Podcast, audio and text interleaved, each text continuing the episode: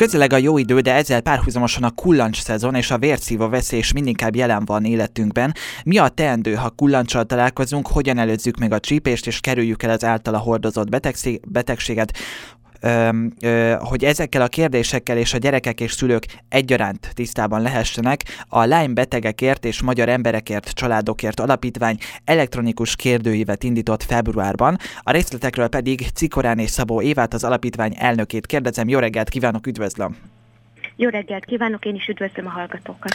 Azt kérném mindenek előtt öntől, hogy mondjon nekünk néhány mondatot, tényleg csak egy-két mondatot az alapítványról, hogy mi a fő tevékenységük, mivel foglalkoznak. Az alapítvány 2015-ben jött létre, és az alapítvány célja az, hogy felhívja a betegségre a figyelmet, tájékoztassa a betegeket a kezelős, kezelési módokról, lehetőségekről, hogy ho, hova fordulhatnak abban az esetben, hogyha felmerül a kullancscsípés lehetősége, vagy a Lyme-kor lehetősége, vagy esete. Uh-huh. És a másik fő célunk, hogy a szakemberekkel is felvegyük a kapcsolatot, és tájékoztassuk oktassuk őket és informáljuk őket a, az új lehetőségekről. Hamarosan kitérünk majd picit részletesebben magára a Lyme betegségre is, de akkor először picit beszéljünk a kérdőívről, ugyanis ha jól értesültem, akkor február 10-én zárult az EHAVI kérdőívek kitöltési időszaka. Vannak-e már azzal, ezzel kapcsolatosan összesített adataik, hogy, és, és el tudnám mondani, hogy pontosan mit vizsgáltak, hányan küldték vissza a kérdőíveket, kikre terjedt ki, és mik voltak a legfontosabb következtetések, tehát hogy vannak-e már adataik erről? Erről?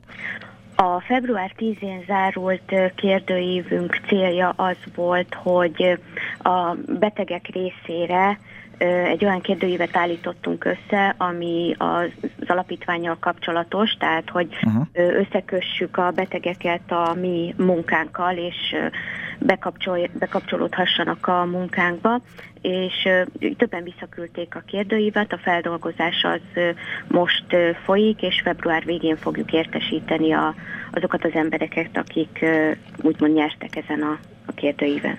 Aha, tehát voltak nyeremények is. Pontosan milyen nyereményeket sorsolnak ki egyébként a visszaküldők között?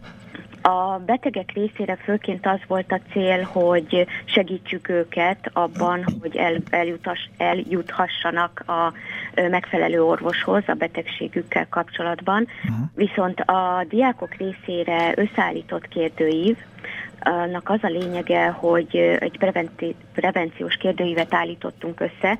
Ennek a visszaküldési határideje március 15-e, és a célja az, hogy a fiatalokat szólítsuk meg, és tájékoztassuk a kullancscsípéssel megelőzéssel kapcsolatban. Uh-huh említettük, és ugye a nev, nevükben is benne van, hogy fókuszáltan foglalkoznak tehát a Lyme-korral.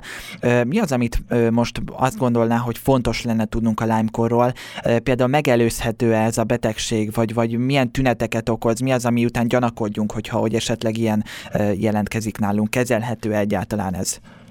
Igen, tehát a Lyme-kort főként kullancsok terjesztik a betegséget, uh-huh. és körülbelül 40%-ban jelentkezik a tipikus kokárda, piros folt, ami egyértelműen úgymond felismerhetővé teszi a betegséget, viszont nagyon sok esetben, tehát több mint 60%-ban más tünetek jelentkeznek, és egyébként nagyon sok esetben a kullancsot észre sem vesszük, tehát hogy megszívja magát úgymond, és el is távozik a testből, uh-huh. és ezért nagyon nehéz diagnosztizálni a betegséget, és különböző influenza-szerű tünetek jelentkezhetnek, fejfájás, izom, ízületi problémák, pszichés problémák, és ezért nagyon nehéz a betegség felismerése. Uh-huh.